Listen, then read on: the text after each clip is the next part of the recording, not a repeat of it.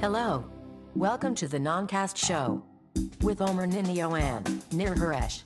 גם לפעמים אני שם את המשקפיים ככה, את המשקפי שמש, אז אני רק כאילו יש לי כיפה. אני אדבר מצוינת. תכלס, כן, היא. עכשיו-. אתה בעיקר אדום ואני בעיקר ורוד, ואנחנו אה, לא... הלו, וברוכים הבאים לנונקאסט, תוכנית מספר 075 קו נטוי 4, טייק ארבע. יום השלישי בדצמבר 2014. אני עומר ניניו, ניר חורש, אנחנו נדבר היום על חדשות הטכנולוגיה של השבוע, מה היה, לא היה, כן פוליטיקה, לא פוליטיקה, אף מילה על הבחירות. בואו נתחיל, לפני שיהיה מאוחר, כי ממש מאוחר, אתם לא יודעים כמה. זה הולך ונהיה מאוחר עם כל טייק שקורס לנו. יאללה. יאללה. זינגל?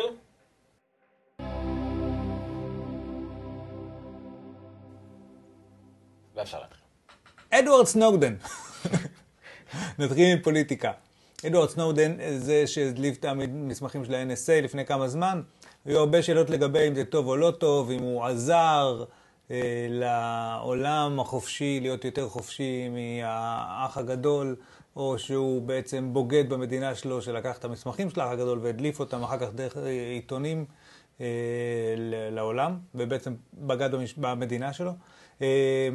סט- הגיעה קצת סטטיסטיקה שאסף איזשהו אתר, את לא זוכר מי, אבל אני הגעתי לזה דרך TechCrunch, אז כנראה שזה בסדר, אה, לגבי האימפקט של אה, אה, האירוע הזה, שהפרשה הזאת של סנודן, על ההתנהגות ברשת של משתמשים, של משתמשי מחשב.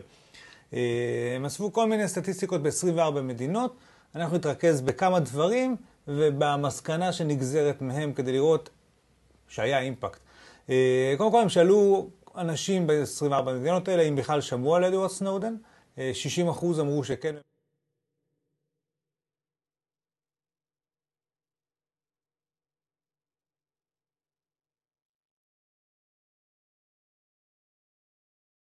ארה"ב 76 אחוז. שלושת המדינות האלה הושפעו ישירות מהפרשה הזו. אה, בגרמניה היו האזנות לאנגלה מרקל, בארצות הברית ה-NSA האזין לכולם פחות או יותר, בברזיל גם כן היו עניינים פנים ברזילאים שאיכשהו ה-CIA היה קשור אליהם וכל מיני דברים כאלה. אז המדינות האלה בהחלט שמעו על אה, אדוארד סנודן באחוזים גבוהים, אבל גם במדינות אחרות ללא ספק שמעו עליו. אה, מבין אלה ששמעו על אדוארד סנודן, שאלו את המשתמשים אה, כמה, אה, האם בעקבות הפרשה הזאת ומה שהם למדו ומה שהם יודעים עכשיו, האם הם שינו את ההתנהגות שלהם אה, כדי להגן על עצמם יותר באונליין, כשהם גולשים ברשת. אה, הנתון הזה הוא די מעניין, כי 39% אמרו שכן. עכשיו, 39% מתוך האחוז ששמע עליו לא נשמע מספר כל כך גדול, אבל הלכו החבר'ה פה והסתכלו רק נגיד לצורך העניין על, כאן, על, סליחה, על גרמניה, אז בגרמניה אמרנו שזה 96, 94 אחוז. ה-94 אחוז האלה, הם מורידים, ש... כאילו, אתה, יורדים 40 אחוז מהם, מגיעים ל-20 מיליון אנשים, רק בגרמניה לבד, שאמרו שהם שינו את ההתנהגות שלהם, ועכשיו הם נוקטים יותר אמצעי בטיחות ברשת, בעקבות כל הפרשה הזאת של אדוארד סנודן. כמובן שזה רק גרמניה, אז אנחנו מדברים על עוד עשרות מיליוני אנשים, גם בארצות הברית, בברזיל כמובן, ובכל שאר העולם, וזה רק מה שהיה במדגם. ההתנהגות הזאת היא מתבטאת בסיסמאות חזקות יותר, בתוכנות מאובטחות יותר, ובעיקר במודעות בכלל אה, לזה שהיום סביר להניח שמאזינים לי, או שעוקבים אחריי, או שמשתמשים במידע שלי. אנחנו דיברנו על זה כבר המון, שגוגל, פייסבוק, וואטסאפ, איפה שאנחנו לא חולקים מידע שעובר ב cloud, בענן, או דרך מישהו, כנראה קוצרים אותו ומשתמשים בו. ה-ISP שלנו, ספק האינטרנט, יכול לדעת כל מה שאנחנו עושים. אה, המכשירים האלה, שבוע שעבר דיברנו על זה שגוגל גם מציירת לי על מפה את כל המקומות שהייתי בהם. אה, פשוט עוקבים אחרינו כל הזמן, גם גופים אה, ממשלתיים, גם חברות פרטיות. יש מה לעשות לגבי זה, והנה אנחנו רואים שברגע שאנשים מודעים לזה קצת יותר שעוקבים אחריהם, אה, הרבה מהם גם עושים דברים לגבי זה. אה, אני אחבר את זה, דרך אגב, לעוד אייטם שיש לנו בהמשך שהוספתי ולא ראית, האמת לדעתי, אה, את הקפצ'ה. אה, קפצה לא. היה קפצ'ה? משהו אחר לגבי אוקיי. לגבי מה? World Without Net Neutrality. אה, אוקיי, זה תכף אנחנו נדבר, אבל נפריד בין שתי הסמכות, שלא יהיה לנו יותר מדי משעמם כל התוכנית. אה, אבל קפצ'ה אה, זה אותם ציורים או תמונות קטנות שיש לנו בכניסה לאתרים כדי לוודא שאנחנו לא רובוטים שבאים לגנוב מידע מהאינטרנט, עכשיו, מה, סליחה, מהאתר, אה, או לעשות עליו מניפולציות או כל מיני דברים כאלה. עכשיו העניין הוא שהרובוטים נהיו חכמים יותר ויותר ויותר, והתמונות האלה נהיו פשוט בלתי קריאות בעליל, ואני חושב שגם דיברנו על זה קודם. אז אלה התמונות האלה, שאנחנו מראים לנו איזה טקסט מעוות, ואנחנו אמורים לקרוא מה כתוב שם, או איזה מספרים או משהו כזה. הדבר הזה נהיה כל כך קשה, שכבר זה נהיה לפעמים בלתי אפשרי, אז אנשים או ויתרו על זה, או שמו קפצ'ה ממש פשוט, או שפשוט שמו קפצ'ה ממש מסובך, שאף אחד לא הצליח להתמודד איתו. גוגל, הוא היום, במסגרת מסיבת עיתונאים שלהם, שהם מצאו איזשהו פתרון חכם, יעיל יותר, פשוט יותר למשתמש, אבל חזק יותר מול הרובוטים, אה, שגם הוא יגרום לנו לאינטרנט עוד טיפה מאובטח, אה, עוד טיפה נקי מספאם וכל מיני דברים כאלה. אז שוב, יש מה לעשות לגבי כל מיני דברים שקשורים לביטחון שלנו ולבטיחות שלנו ברשת. כדאי לעשות כל מה שאנחנו יכולים בנושא, כמה, תמיד אמרנו סיסמאות חזקות, אה, עם כל האירוע ב-iCloud, שהתמונות המודלפות והכל הזכיר לנו. אה, אה, כל מה שאתם יכולים לעשות, תשמרו על עצמכם, וזהו. סנודן הסביר לנו למה. כן, אני רוצה בהזדמנות הזאת גם להמליץ על פרק שרק לא מזמן שמעתי אותו, של רן לוי, על המדריך להקר המתחיל. אוקיי, לא חושב ששמעתי עדיין. זה פרק מיוחד, כי הוא כתב אותו גם בגוף שני.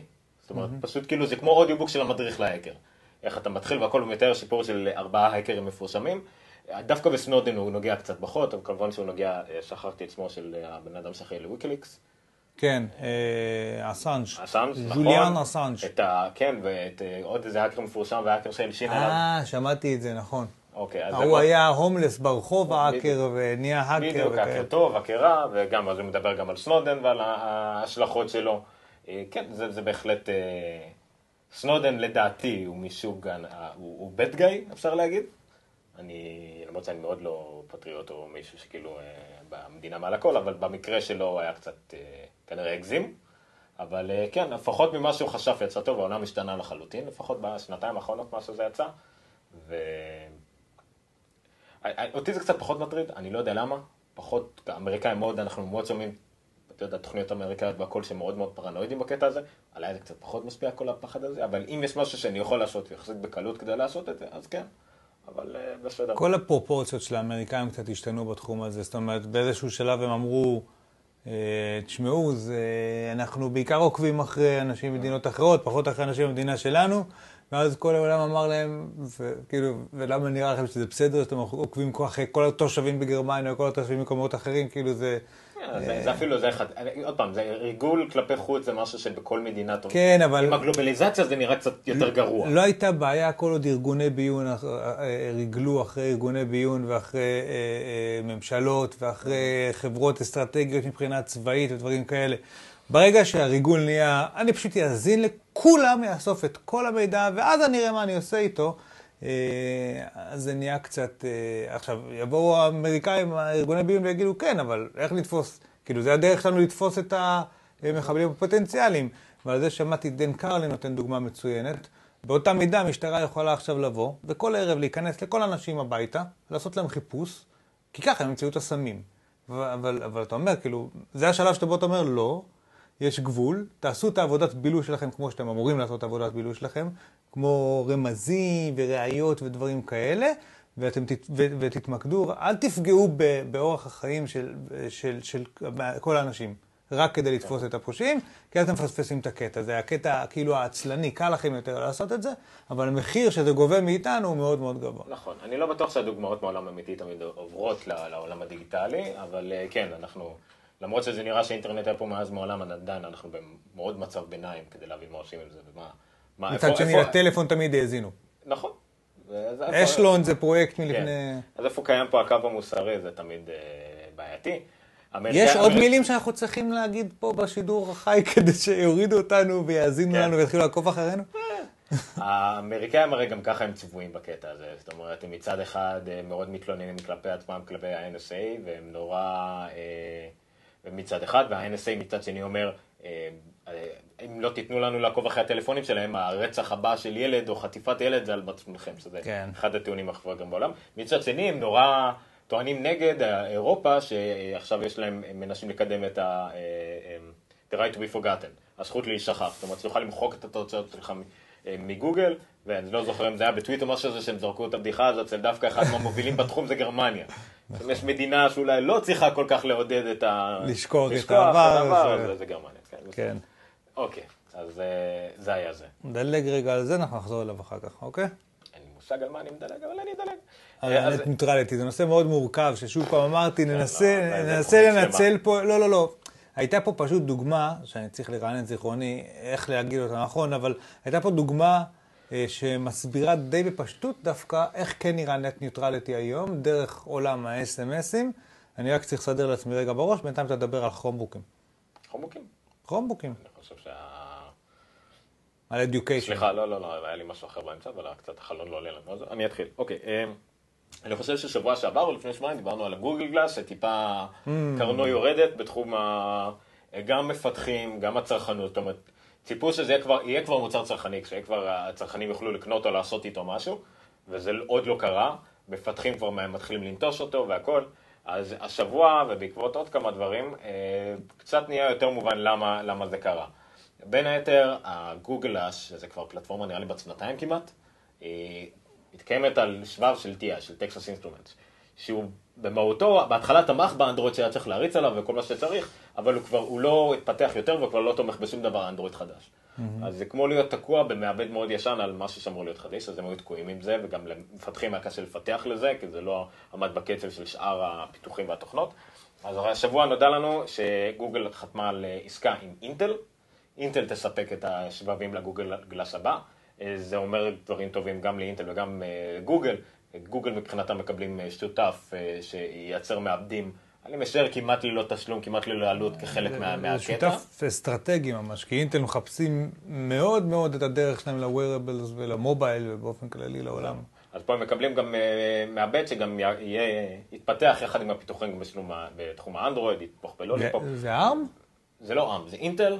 אבל אה, שוב, אנדרואיד אה, זה בסך הכל virtual machine של ג'אווה, זה לא כל כך אה, בעיה לפתח. למרות שבלוליפופ הם הוציאו את ה virtual machine. נכון, אבל זה עדיין, זה עדיין דברים שאפשר לקרוא למעבד הרבה יותר בקלות. אינטל מן הסתם תעשה הכל כדי שזה יתאים, ואינטל ידועה יחסית בנדיבות לב של הטווח שבהם המעבדים שלהם יכולים לתמוך.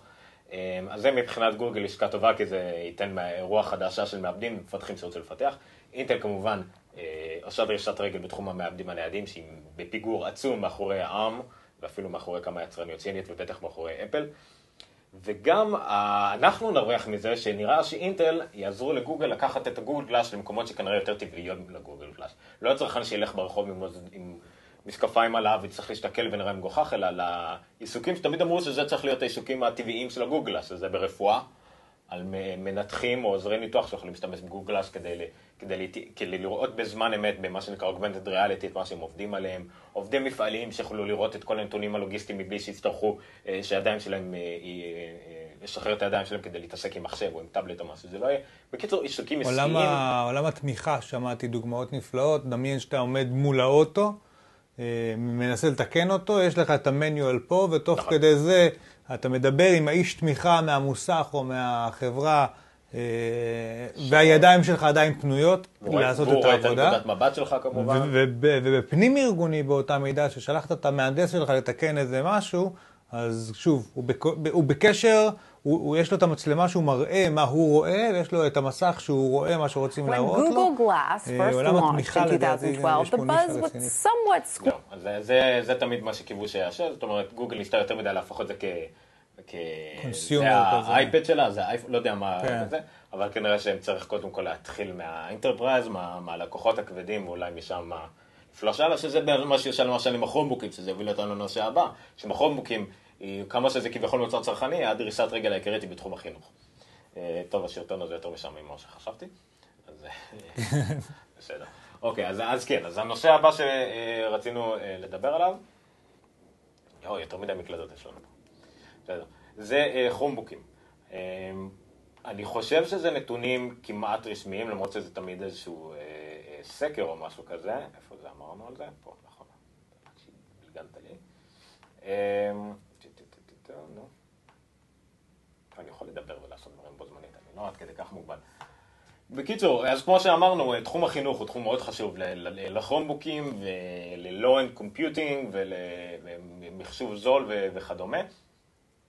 וזה בדיוק מה שגוגל רוצה להיכנס אליו, ונכנסת אליו בכוח עם הכרומבוקים, זה מחשבים שיכולים למכר אפילו עד 200 דולר, וזה, למי שלא מכיר או פחות או יותר יודע, זה לפטופים כמעט לכל דבר, מאוד חלשים יחסית, בגלל שכל מה שהם צריכים להריץ עליו, תכל'ס זה כרום.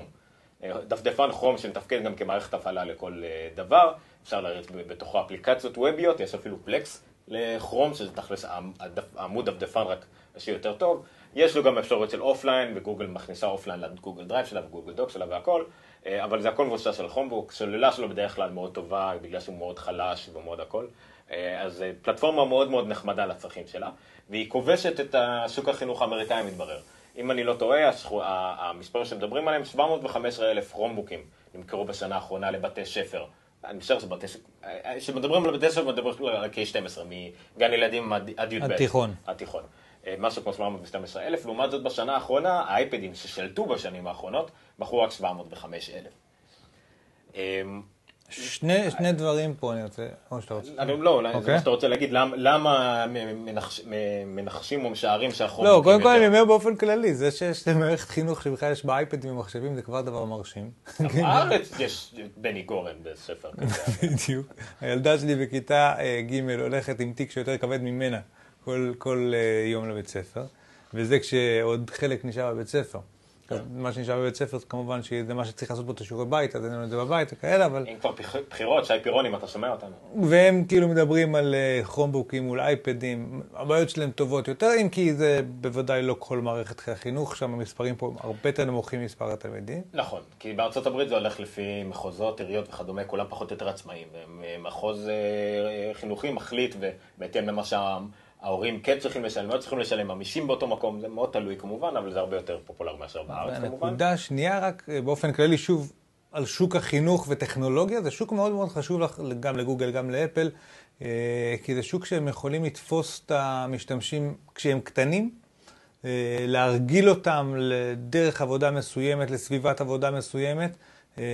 ואחר כך כשהם יגדלו, אז הם יהיו סוג של captured בתוך המערכת הזאת. זאת אומרת, אם התרגלתי לעבוד בעולם של גוגל עוד בבית ספר, ויש לי את הג'ימל שלי עם כל העבודות שעשיתי בדרייב, ופשוט אני עובד בתוך ה ecosystem של גוגל בגלל שקיבלתי כרומבוק בבית ספר, אז כשאני אלך לקולג' כנראה שאני אמשיך ב ecosystem הזה, ואחר כך כשאני אגדל אני עדיין אהיה שם.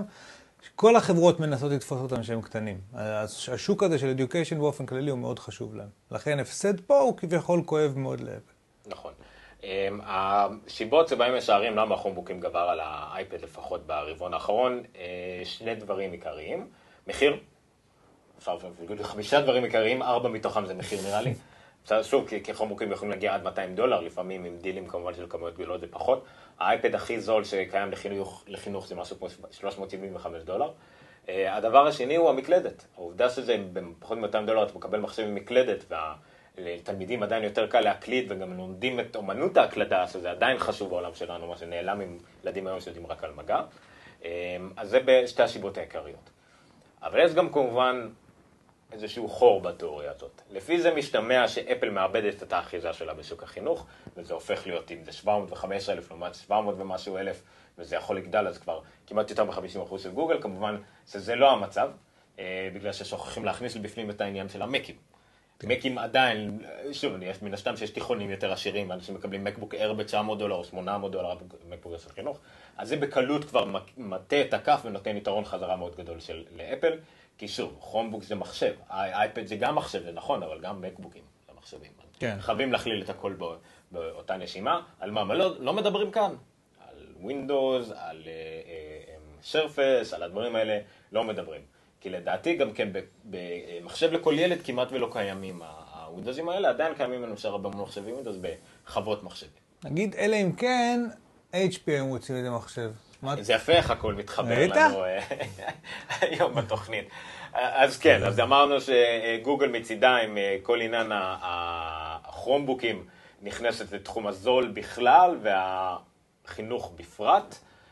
אפל כבר הייתה קיימת תמיד בעולם החינוך בצורה כזאת או אחרת, כי תמיד היא הצליחה להשיג דילים טובים לחינוך, והמחשבים שלה אטרקטיביים ונורא מגניב והכל, Windows קצת נשארה מאחור. עכשיו Windows, אחרי, גם דיברנו על זה, הרבה המון תהפוכות ומה המודל הכלכלי שלהם והכל, וזה מאוד מאוד בולט שהדבר שהם הכי מקדמים היום זה Office 365, זה לעבור למודל של...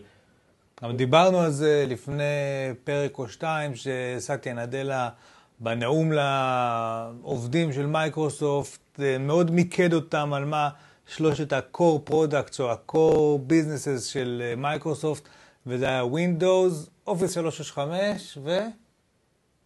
אין לי מושג מה היה השלישי. Azure ל... אה, Azure, נכון.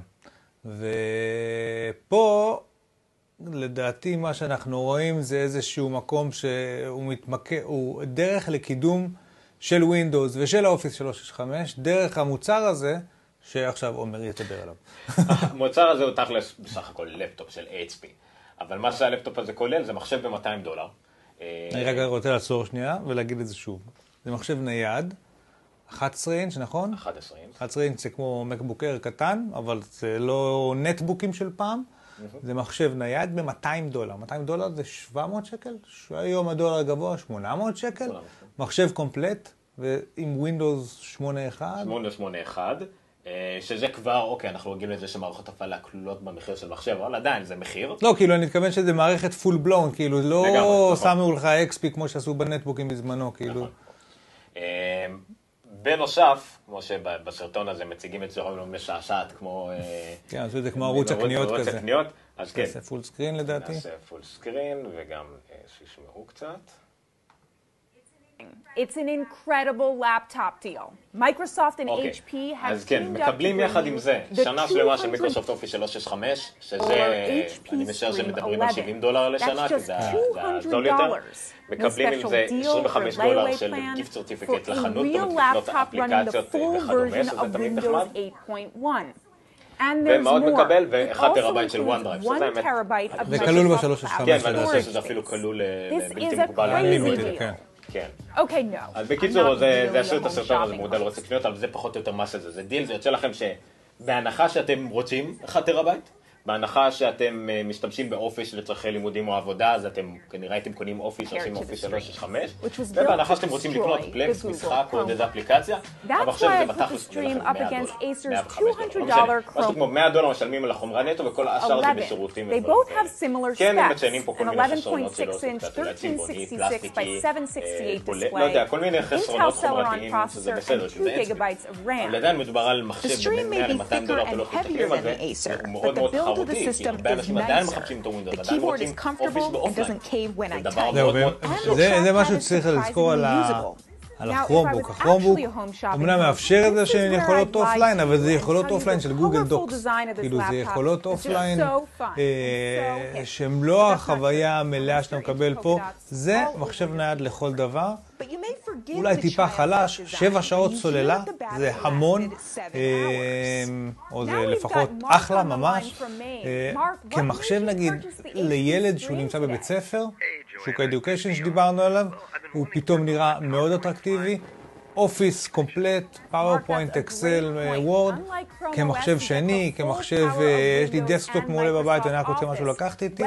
יש פה עסקה באמת מרשימה, עשו דרך אגב השקה של הסיפור הזה, או לפחות דחפו אותו, לא, דחפו אותו מאוד ב Black Friday עכשיו, Black Friday ו Cyber Monday, שיש שם איזו התניה של אנשים בראש שלהם, הם מיינדד לקניות ומחפשים אה, לפטופים זולים, אז עכשיו הוא צץ, ומדובר פה על מחשב די מדהים, ובאמת שאם אני הייתי צריך לבחור בין כרומבוק לבין זה, כנראה שהייתי הולך על זה. כי פשוט תפתח כרום פה במסך מלא, ויש לך כרום. נכון. פחות או יותר. זה לא היה איזה כרומבוק פיקסל או משהו, לא? שלא היה איזה 1,500 דולר. נכון, נכון, כי הוא היה... הוא היה רטנה לפני שהיה רטנה, הוא הרזולוציה שלו הייתה אה, הרבה יותר גבוהה. כן, אוקיי. כן, כן. הוא היה גם, לא, הוא היה גם מאוד חזק, הוא היה מחשב מאוד מאוד רציני, אבל כן, בשביל לעשות דברים ברשת. מאוד מאוד נישתי. לגבי החומרה, וויינט הוא הריץ בטירוף. לא, גם לא. אף אחד לא בריץ בטירוף את ynet. פלאש הורג. מה, אוקיי, מה הנתונים של המחשב הזה? בלה בלה בלה, 11 אינץ', נכון, כמובן. יש גרשה של HP של 13 אינץ', סליחה, גרשה של 13 אינץ' בעוד 30 דולר, זאת אומרת 230 דולר. 2 ג'יגה בייט זיכרון, Intel Celeron, שוב מעבד מאוד חלש. רק 32 ג'יגה בייט של hard disk, זה SSD, זה מהיר, מקבלים שוב 1 טראבייט של זה. ומציינים פה שזה יפה, אתה מקבל 32 ג'יגה, אבל נשאר לך רק 21 פנוי. מערכת הפעלה. אמ, אוקיי, אבל זה בסדר, שוב, זה נתונים, לדעתי, אנשים אומרים לי, אני צריך מחשב רק לאימיילים, Office וכאלה, אין סיבה שלא. אם אתה לא מאחסן, רוצה לאחסן את השרתים שלך, או אם אתה לא רוצה, למרות שתמיד יש USB, כן?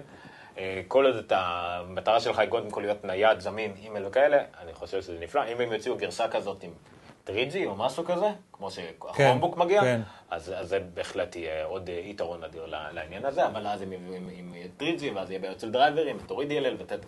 אבל בסדר, יתרונות וחסרונות. אמ, אז שוב, הסיבה לדעתי שמייקרוסופט עושים בשיתוף פעולה עם HP את המהלך הזה, ויש הסיבה שדיברנו קודם על ה-Education, מחשב זול קטן, שבעצם החומרה לא מעניינת אותם, ייתכן ואפילו מייקרוסופט עצמם מפסידים פה כסף איכשהו, אבל המטרה שלהם זה אם ימכרו עכשיו 17 מיליון כאלה, זה 17 מיליון אנשים שמתרגלים ל-Windows 8.1, מתרגלים ל Office 365, הם מקבלים את Office 365 שנה חינם.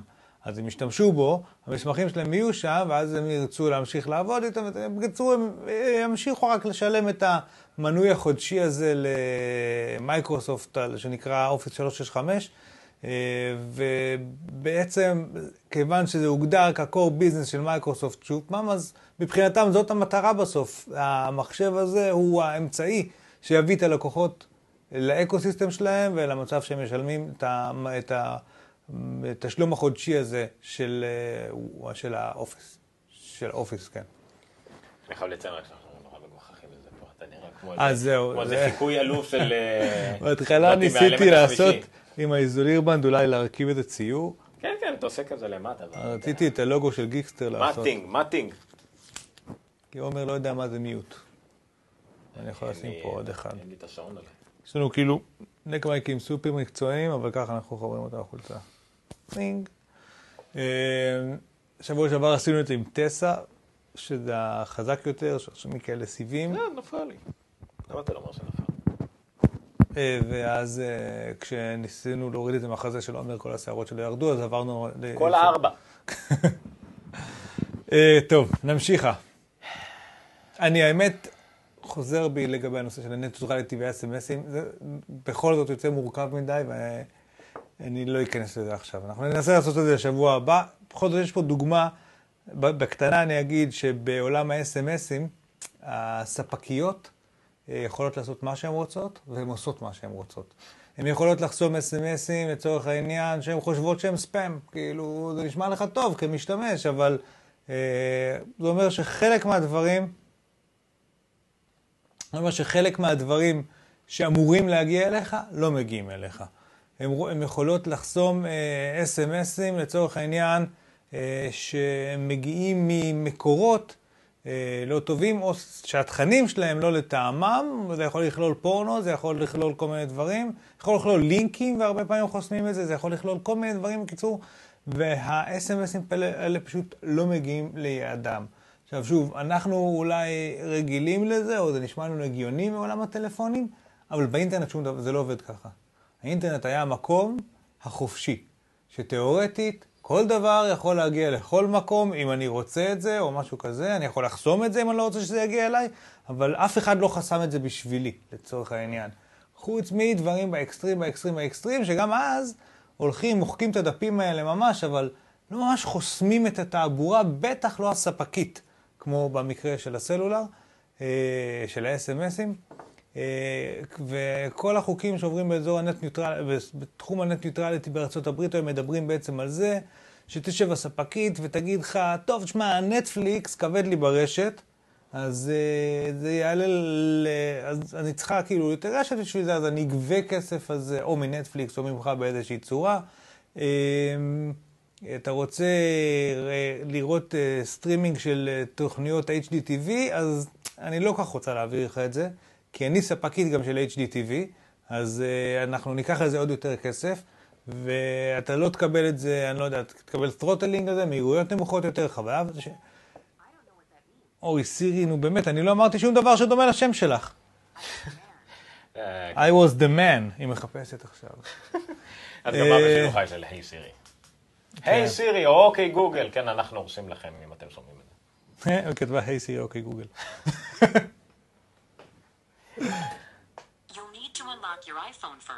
אוקיי, טוב. סירי, לילה טוב. עכשיו לידיעות קצת, לידיעה קלילה, ואז לידיעות אפל, ואז נסיים כי מאוחר ואשתי לוחצת. בסדר, האמת שגם הידיעה הזאת, אה, עומר שלח לי אותה כידיעת רכב, אבל גם היא מגיעה לעולם הפוליטיקה. אה, לפולקסווגן יש את הרכב הסופר מגניב הזה. אה, ניתן לו את הכבוד המגיע לו. בדיוק.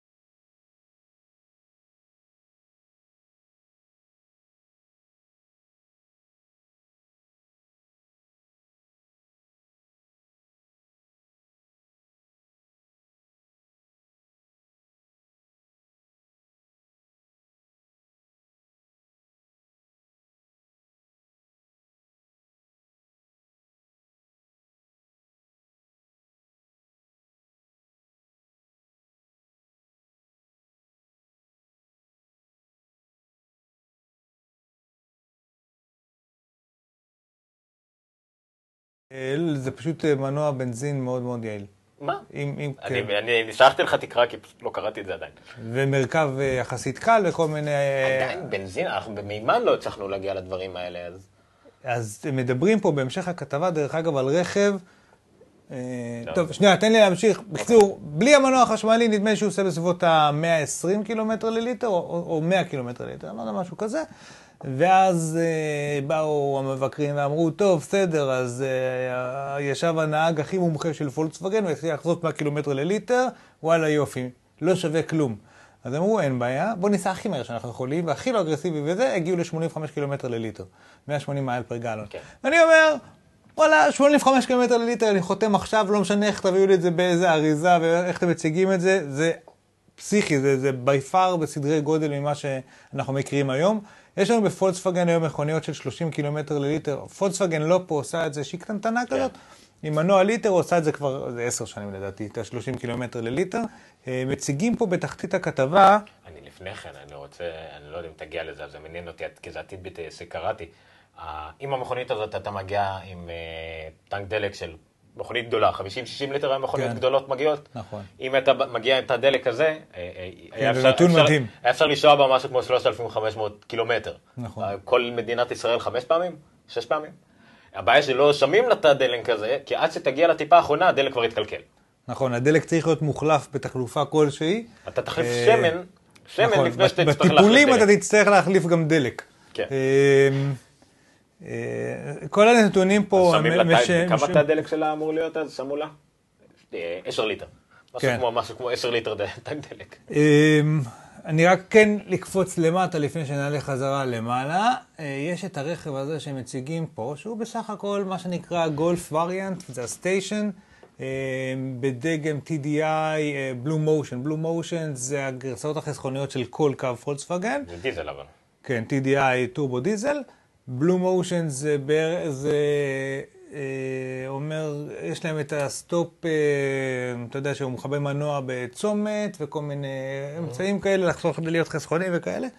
אה, 85 קילומטר, אה, mile per gallons, שזה, לפי מה שאמרתי לך קודם, יוצא בערך 40 נדמה לי קילומטר לליטר.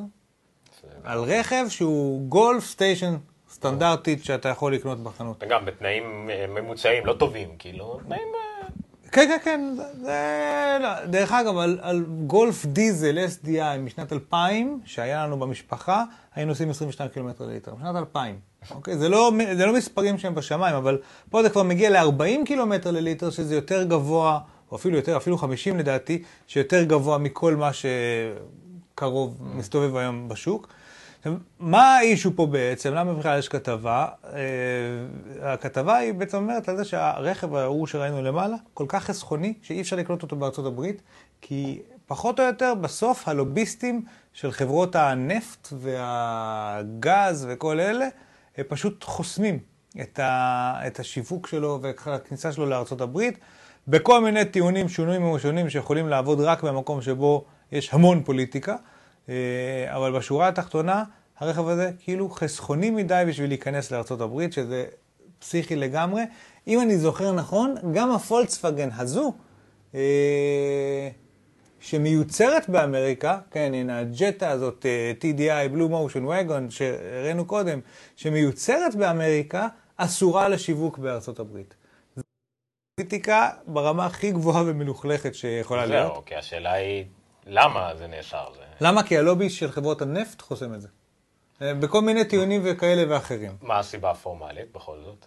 כאילו, מה, מה, הרי זה, זה, הם נותנים טיעונים לגיטימיים כלשהם. בעיקרון הם נתנו את הטיעון שאי אפשר ל... אה, הם, הם לא עברו את מבחני הריסוק אה, של התקנים האמריקאים, אבל לא נתנו להם לגשת למבחני ריסוק. זאת אומרת, כאילו, אתה יודע, זה כל פעם נחסם בעוד שלב ועוד שלב. למה לא נותנים להם לגשת למבחני ריסוק? כי זה זה, אבל זה לא יכול לקרות, כי זה... חוסמים אותם, פשוט חוסמים אותם פוליטית אה, מ... אה, להכניס את המכוניות האלה לשוק, ושזה פשוט לא, דבר שלא ייאמן שקורה כשאנחנו מדברים על התחממות גלובלית ובארצות הברית הם טובעים בשלג ובמפולות בוץ ובהצפות ובהכל, בתוך זה הם לא מאפשרים למכוניות חסכוניות כאלה להיכנס לשוק האמריקאי, אה, שזה דבר די פסיכי.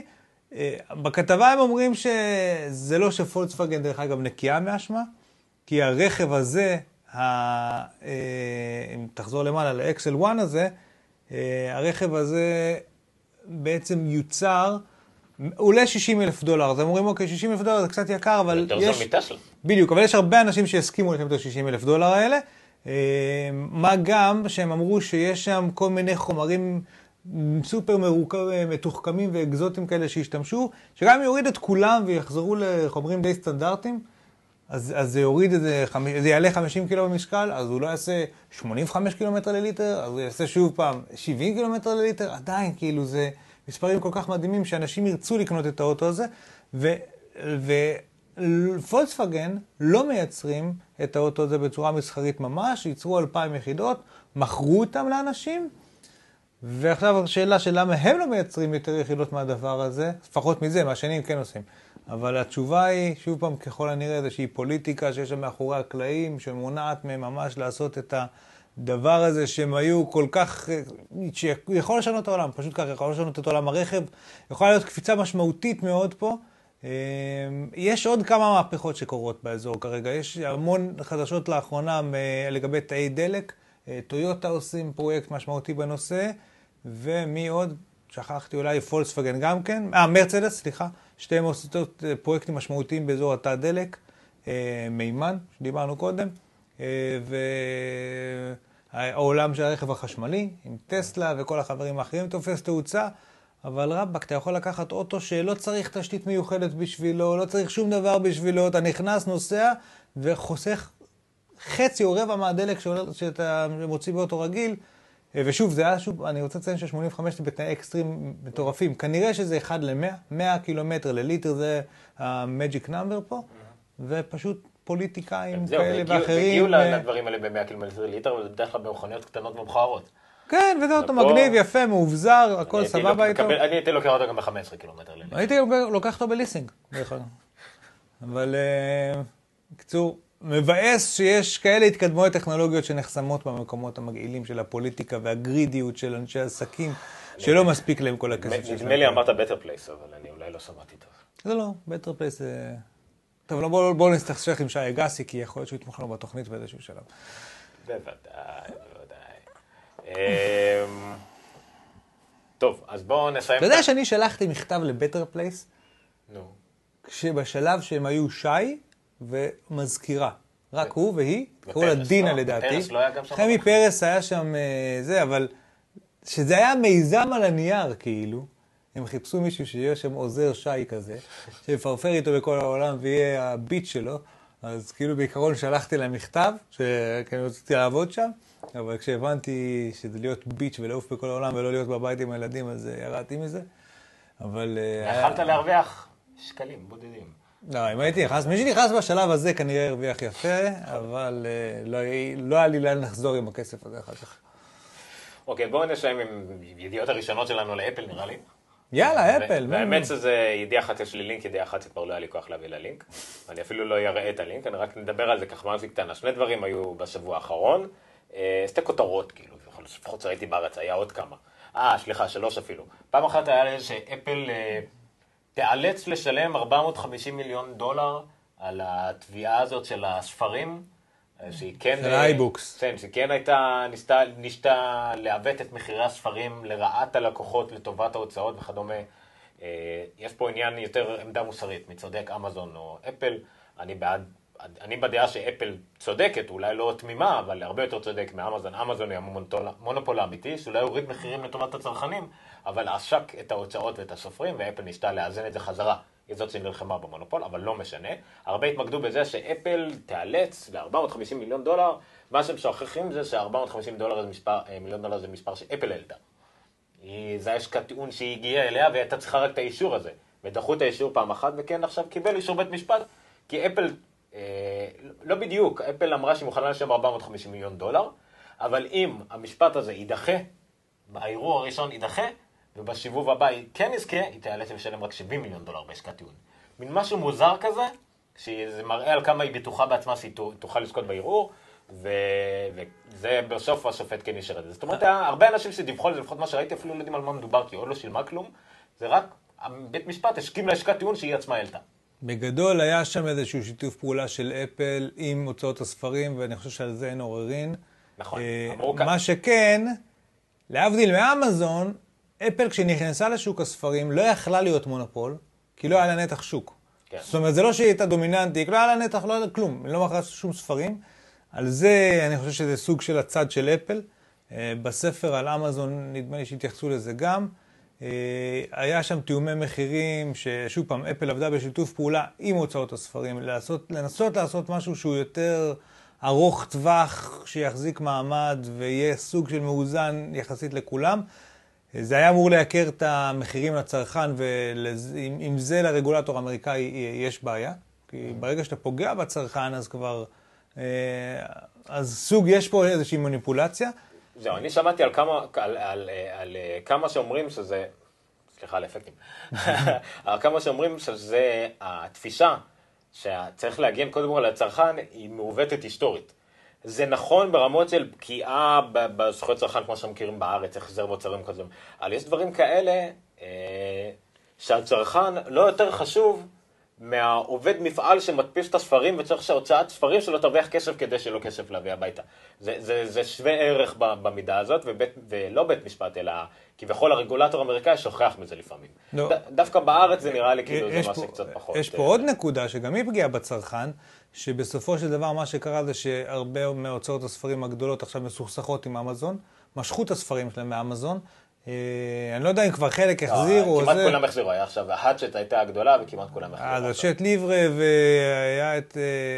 אמזון הוציאו חלק מהספרים, ההוצאות משכו חלק מהספרים, החזירו וזה, ואם זה לא פגע בצרכן שספרים בסוף לא זמינים בחנות, עד שדרך אגב, מה זה החזירו את הספרים? אם החזירו את הספרים היה הסדר, ואם היה הסדר, איכשהו זה יגולגל, כאילו, זאת אומרת, זה אין, אף אחד לא כאילו...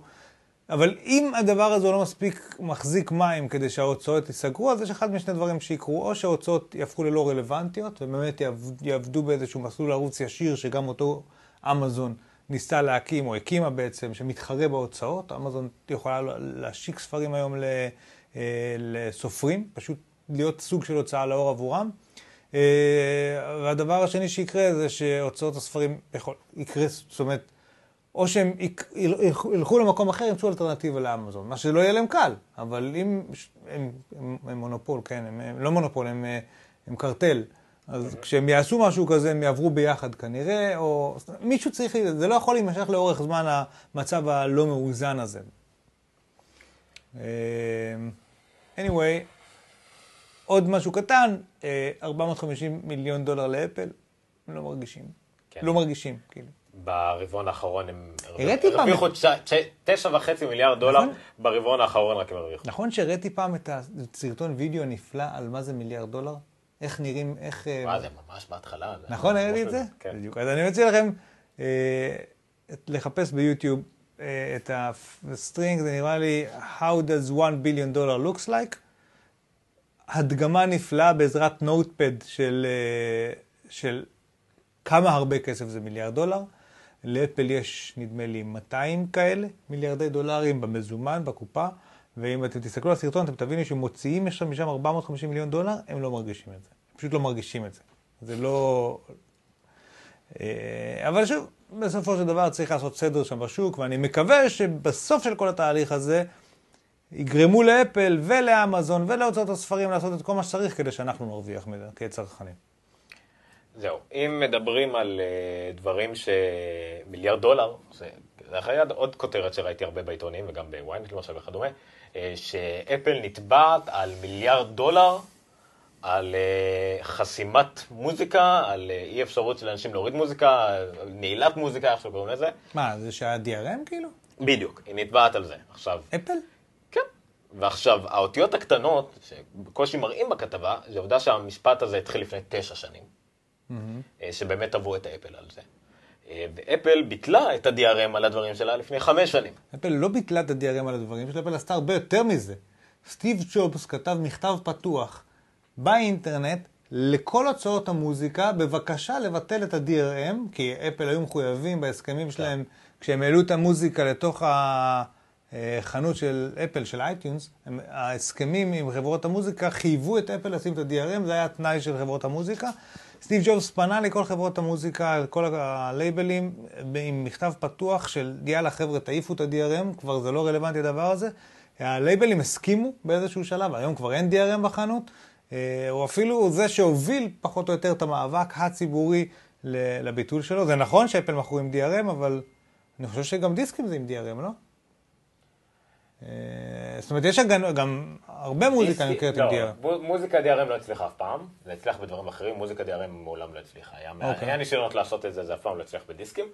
אה, כן, אז יש פה איזשהו עניין. נכון, אפל תמיד הייתה בעד מוזיקה חופשית, מה שמנע ממנה זה רק ההשכמים, והייתה צריכה ממש להתאמץ. בסוף מה שהצליח לעשות את זה, אגב, לא היה המכתב פתוח של סטיב זאפס כל כך, כמו פשוט לשכה אחרת.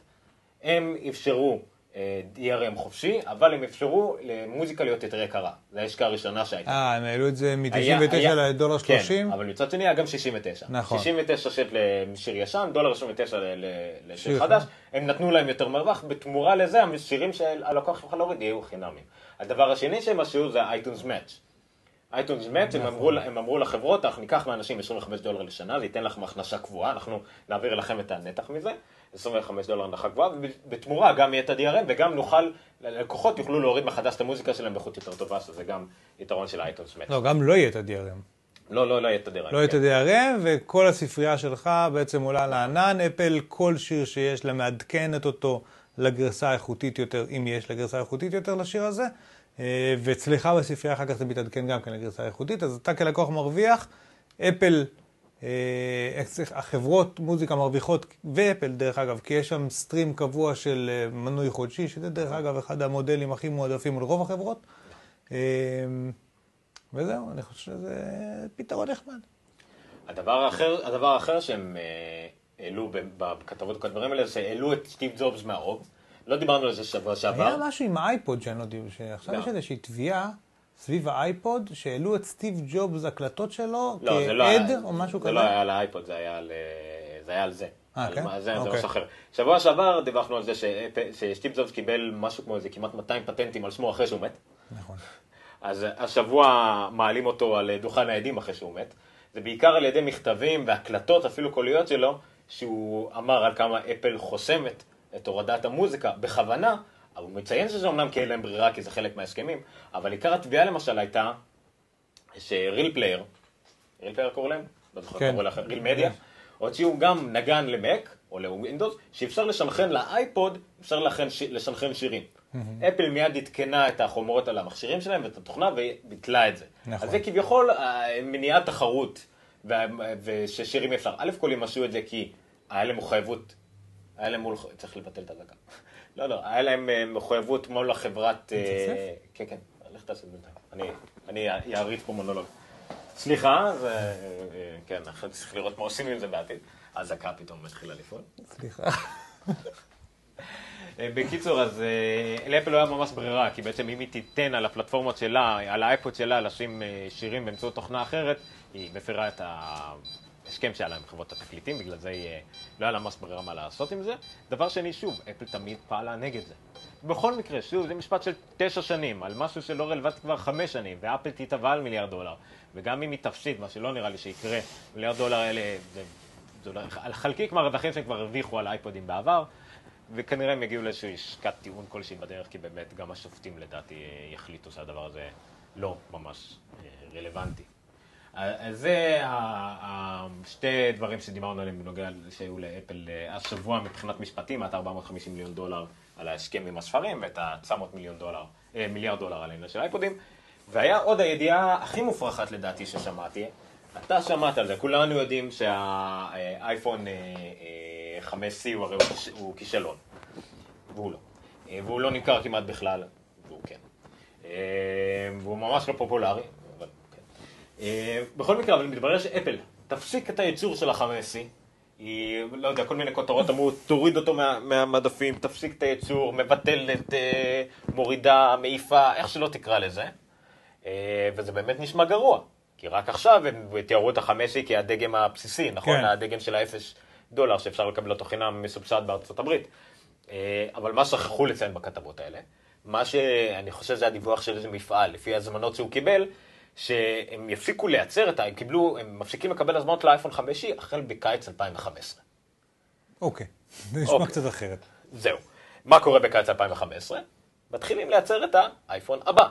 וכשיהיה האייפון הבא, וזה, כמובן שזה האייפון הבא יהיה הראשי, ואז האייפון 6 יהיה המשני, ואז האייפון 5 6 יהיה החינמי, לא נצטרך 5 אז מאוד הגיוני שהייצור שלו יפשק בקיץ. אז ידיעה מופרכת לחלוטין, שראיתי את זה בכל הכותרות בארץ, וכולם מצטטים בגלל שזה מפעל אמר את זה.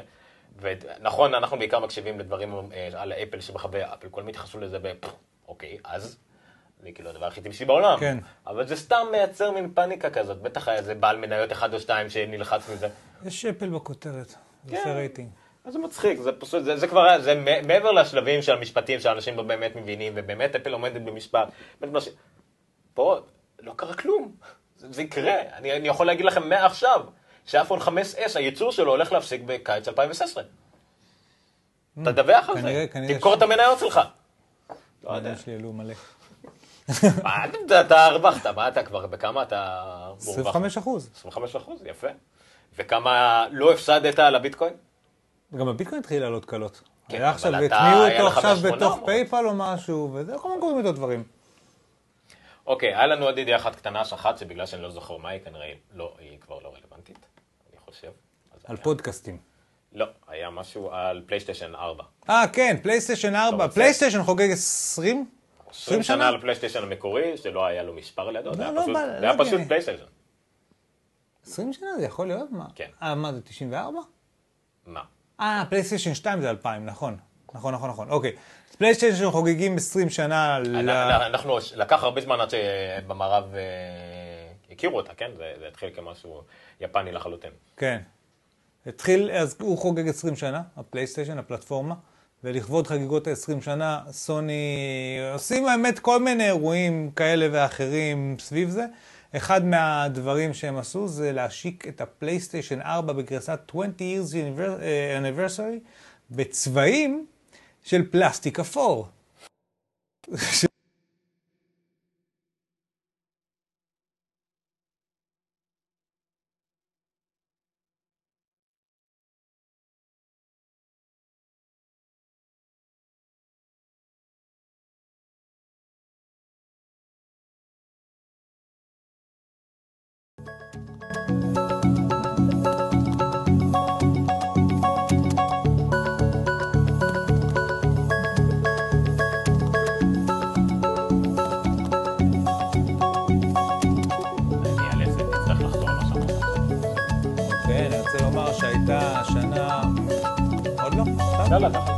שנה מאוד טובה לפלייסטיישן 4, במספרים המכירות שלו היו אה, גבוהות ביחס לציפיות שהיו בסוני ואצל אנליסטים. סוני מצד שני הייתה שנה כחברה לא משהו, אז זה בכלל פלייסטיישן נקודת האור שלה. כאילו, שבוע שעבר דיברנו על הפריצה המסיבית, ואם אני ראיתי נכון, השבוע, אתה ראית שהודלפו... היה שבוע שעבר פרצו להם לאולפנים, איימו עליהם, ועכשיו הדליפו איזה 14 כן. סרטים. לא, דיברנו על זה שבוע שעבר. לא, שבוע שעבר דיברנו על האיומים, השבוע זה קרה. הדליפו 14 סרטים, אם אני זוכר נכון את המספר. בקיצור, אז לסוני יש את הבעיות שלה, אה, אבל בגזרת הפלייסטיישן 4 היא מצליחה. הם הולכים, אמרנו, גם לעשות את ה-Unified ID בשעה טובה, שיהיה לך איזשהו עולם אחד של סוני בכל המוצרים, הם כבר עובדים על זה. אה, אז הם בכיוון, אני מקווה נכון, אני מאוד אוהב את החברה הזאת, אני מאוד רוצה שהיא תצליח. אה, מקווה שהם, אבל הם במשבר כבר איזה עשר שנים. פספסו כמה מהפכות משמעותיות בתחומים שהם הובילו בהם. אז אני מקווה שהם יתאוששו מזה. אנחנו לא ניכנס באמת לפריצה שהייתה שם, אבל uh, אמרו שזה ממש חמור, זו פריצה ברמה של uh, ממשלות, מדינות שצריכות לעשות דברים כאלה, וזה גם פעם ראשונה שזה פגע במשהו פרקטי, תמיד אמרו שזה יכול לפגוע ומה זה כיוון, ואולי זה פגע, פה זה ממש פגע בחברה ענקית, רצינית, יכול לפגוע באנושות מבחינת הכנסות. את Fury, uh, שרץ שעדיין בקולנוע, הורידו 808 אלף פעמים. כמעט מיליון אנשים הורידו אותו לא, כן. לא חוקית הסרט הזה בזמן שעדיין בקולנוע, ויש עוד ארבע סרטים שלא יצאו לקולנוע בכלל, שכבר רצים בטורנטים. אה, אבל לא ניכנס לזה, אבל זה עניין של אבטחה שבאמת אה, מגיעים למחוזות מאוד אה, מסוכנים לצערנו. אז התחלנו ב security וסיימנו ב security. והכל בכוונה. איזו סגירת מעגל. הכל בכוונה. אמ, אני רוצה להתנצל על, בגלל מה שגיליתי עכשיו אולי, זה לא נורא כמו שבוע שעבר, שמעתם אותנו. אבל? ייתכן במקרה וכשראיתם משהו במשך מלא, לא שמעתם אותנו ברקע. לא נראה לי שהיה לנו את זה כמעט בפרק הזה. אוקיי. Okay. אולי איזה סרט או שתיים. אבל אם זה קרה אני מתנצל, עכשיו רק גיליתי את זה כשראיתם, אבל אה, בסדר, לומדים. ואני חושב שהפרק הזה היה יפה. אנחנו נבקש מכם, כמו כל שבוע, לספר עלינו לחברים, לעשות שיירים בפייסבוק, ריטוויטים, אה, אה, לייקים, whatever, כל דבר שיכול להביא אותנו. זה, זה ביום ב live. אה, כל דבר שיכול להפיץ רק את התוכנית, אנחנו בינתיים לא צריכים...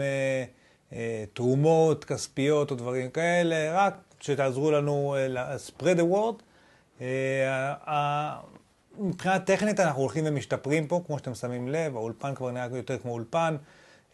התוכנה עובדת באופן סביר, אומנם היו לנו ארבעה טייקים לתחילת התוכנית, אבל בסופו של דבר ההמשך עבד חלק. אני מקווה ששוב אנחנו כבר הגענו לשלב היציב, פחות או יותר מבחינה טכנית, ו...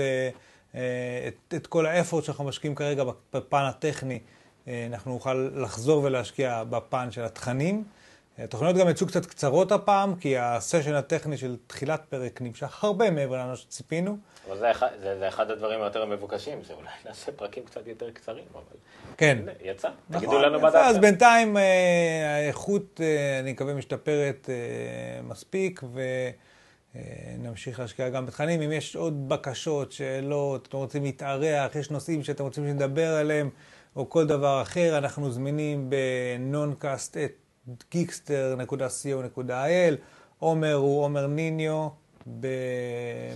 שטרודל עומר ניניו בטוויטר, אני שטרודל נירחו בטוויטר גם. תעשו לנו לייק בפייסבוק, תקבלו את ההתראות. אה, נכון, יש עכשיו הגרלה, היא עוד פתוחה?